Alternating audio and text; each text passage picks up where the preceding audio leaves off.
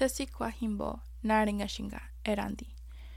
Hello everyone, my name is Erandi Flores Bucio, and this is a podcast where the roses grow youth activism in Auburn. And before I give an introduction of my intentions with this podcast, how it came to be, and as well as what to expect from this series, um, I do want to acknowledge that a lot of the timeline and, and, lo- and locations that I reference are in coastal Salish lands. And in particular, this podcast is being recorded on Muckleshoot land.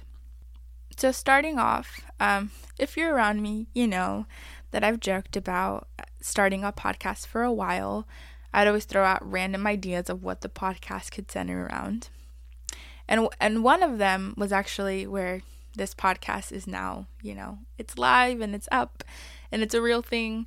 Um, this was one of the many ideas that, that had popped up. But I was able to expand on it and actually, you know, get this this this this vision or some this podcast that I envisioned become a reality was through the roadmap project, the youth the youth storytellers program. Um, it was sent to me by my former high school li- high school liaison, um, Lily Castro, about this opportunity for youth activists to to center different topics that had to do with anti-racist education work um, within specific cities around the South King County area, or what is considered South King County. And from there, I was able to really brainstorm more. Um, even within the application. Um, I remember I was really sick the day that I applied. I wasn't feeling good. Uh, I think I even left a note saying, if something doesn't make sense, please let me know and I can clarify. And then from there, um, I, I made it to, to the last five. And shout out to those other five youth uh, Sophia, Savannah, Adar, and uh, Noraliza. And their projects are just so amazing. So please check them out on the Roadmap Project social medias um, our website. Also, um, I do just want to specifically say thank you to uh, Julie and Duji, the co facilitators of this program. Um, they really helped a lot making this a possibility. And also the the the mentor that I got connected, Sarah. Um, I just so appreciate the way they really encouraged me to incorporate my indigenous identity within this podcast, um, and you'll you'll see you'll see it come up here and there. Um, and so I'm just really thankful for all the people who made this podcast a possibility and that brainstormed with me, Claudia and David and Lydia, who were really much the ones I would always constantly send, does this look good? Does this sound good? Um, and really helped me brainstorm even even the title of, of this podcast. I've spent the summer thinking about who to bring on. And so, those that you'll hear in this podcast are episode one is going to be me and my sister um, as an introduction to, to, to myself, but also, you know, hearing my sister's story as well. Um, and then episode two will be with the Black Youth Leadership Coalition with Carrie and Joy. Um, episode three will be um, a perspective uh, from students that are Pacific Islander, and that will be BL and Sarlene. Um, and then episode four, Youth United, uh, joining me will be Taina, Fatima, Michael, and Juana. And then episode five, I will be closing us off with a reflection piece, highlights, and bloopers. Um, so that should be a fun episode. Just so, me going solo um, and really tying all these thoughts and reflections together. And then um, I do want to um, take some time and, and and further acknowledge that we're on Muckleshoot land and how often that's even constantly erased. Um, it's only like as I got older was I able to really reflect on on this land and and and the indigenous people that have taken care of it for generations, um, and to just be grateful to the people and to the land, especially as a displaced indigenous person and recognizing that um, one of the ways that that I, I tried to always remember to give back is you know one in, in my spirituality and always praying and honoring the land and, and the ancestors who who protect this land, um, but also um, building connections with elders, um, uh, uh, elders. My mom, if if y'all um, live up in Muckleshoot, you know my mom as the tamale and ice cream lady. Um, uh, she's always up there with with her snacks and goodies and everything. And so I was able to build connections by helping her, really. I, I was her assistant, her cashier.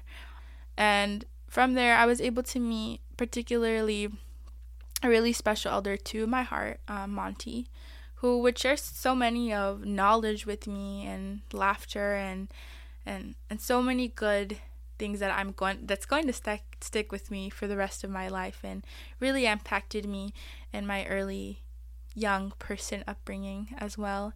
Um, but one thing they shared with me was also the the the oral history or or the collective memory of how the Muckleshoot people were treated here on on their homelands once you know a lot of settlers came in, etc., or people from the outside is how my people referred refer to them, tulishis, you know, outsiders how they were treated badly and even her as a as a young girl remembering um, not being able to come down to the grocery stores during the day because people would would would harass them um, have and so just going grocery shopping at night also offered me some incredible books to find out some more facts about the the Muckleshoot people and you know and funny enough um, I end up finding out that even um, Ilalko, which is one of the elementary schools that y- you'll find out that I, I went to, um, is actually in in in Muckleshoot, and and it refers to the prairie lands. So I thought it was really interesting how a lot of um, that culture or a lot of those things are sprinkled in within our educational system, like even when we study Washington State history, but the connection to directly connect to the Muckleshoot and Auburn are never directly made. Um, and it was only something I was able to make, you know, as I became more aware. And so for that, I'm I'm so incredibly grateful for those elders that that have opened up to me um, and shared with me a little bit of, of their history and, and their experiences. And so for that, I reflect on there's so many histories, there's so much stories to tell here, and I could only, you know, bring in a handful of people, but if I do continue this this podcast series, I would love to bring more perspective. Um, hopefully, one day bring um, in Indigenous Muckleshoot youth to talk about their perspective of growing up here. But for now, I hope you all really enjoy the people that I'm I'm bringing on. I know I'm really excited um, to hear back on on um, on the recordings that I've I've already had. Um, and yeah, I remember when I told my sister like my intentions like was everywhere. I was like I I think I need to, to just write them all down and I was just I told her like I really wanted to be a time capsule. That's what I told her.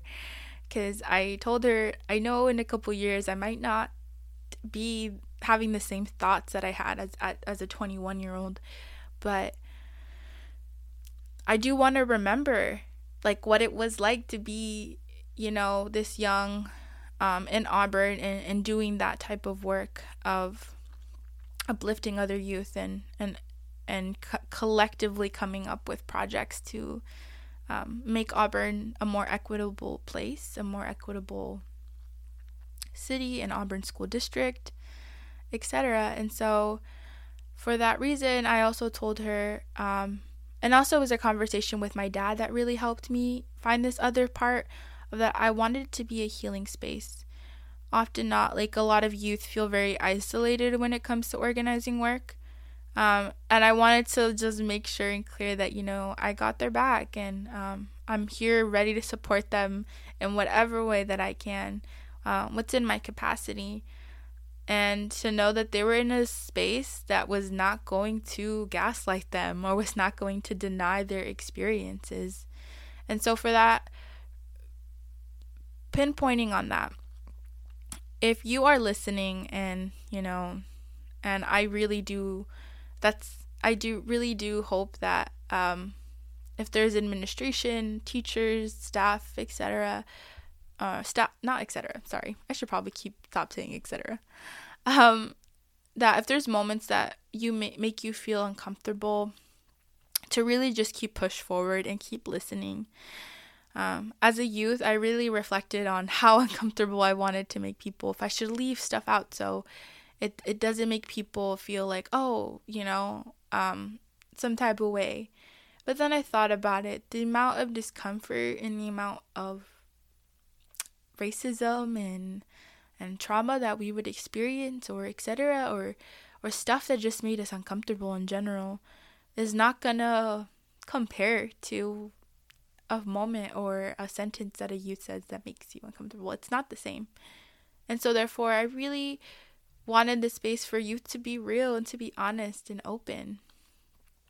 And um, the other one was that to be a, a point of advocacy. Um, to take this this moment, these reflections, and put actions and and policy changes and things that um, will permanently change the way that the Auburn School District interacts with its BIPOC communities. Um, knowing that there's a lot of inequities, not just within the BIPOC communities, but in so many different communities, that there's gaps to be filled. And if we don't start pinpointing them out, if we don't start finding ways um, to fill in those gaps, then things history will just continue to repeat itself. And I think that's one of the things that I really had to sit with of the fact that for there was a moment where I grew resentful of like maybe I should just leave here and never look back. Um, you know, and I sat back and I thought about it, you know, no matter how complicated my emotions feel to this town, it is home. You know, this is where I went to school. This is where I met my friends. This is where I met my family. My both my um, you know, where my family raised me, but also like where I was also raised by chosen family. Uh, there's so many experiences here. No matter how difficult my relationship is to this land, um, it's beautiful and it has been kept by indigenous people to remain this beautiful, honestly but also just the connections that I would build here. And so I'm I'm very grateful for that reason and and and it made me realize that in reality the important part was to continue to make work here because if it's not the youth that came directly from here from Auburn that are pushing for this for these changes then who will we all just leave and things will continue to be the same or do we stay here and and strive for more and strive for better. Um, especially since I know so many so many young couples already building families here, and we want you know like for example my niece and nephew to have a better experiences than we had. Not to say that all of them were negative, because there's definitely good and positive experiences that we've had here, of course. Because if it was all bad, then I wouldn't feel the way I feel about it, right? And so um, lastly, I I just really hope that if there is folks out there that are listening and that are finding ways finding that you would like to support um, the youth out here. I know a lot of people don't think of Auburn and think of of youth organizers or or that sort of thing. I think we're often overlooked, and so I really wanted to highlight some incredible youth activists and it's not all of them. I know there's there's so many more I could have could have uh, like I mentioned um in, included, but you know one you know some things didn't just work out the way I I envisioned 100%. So for that reason, um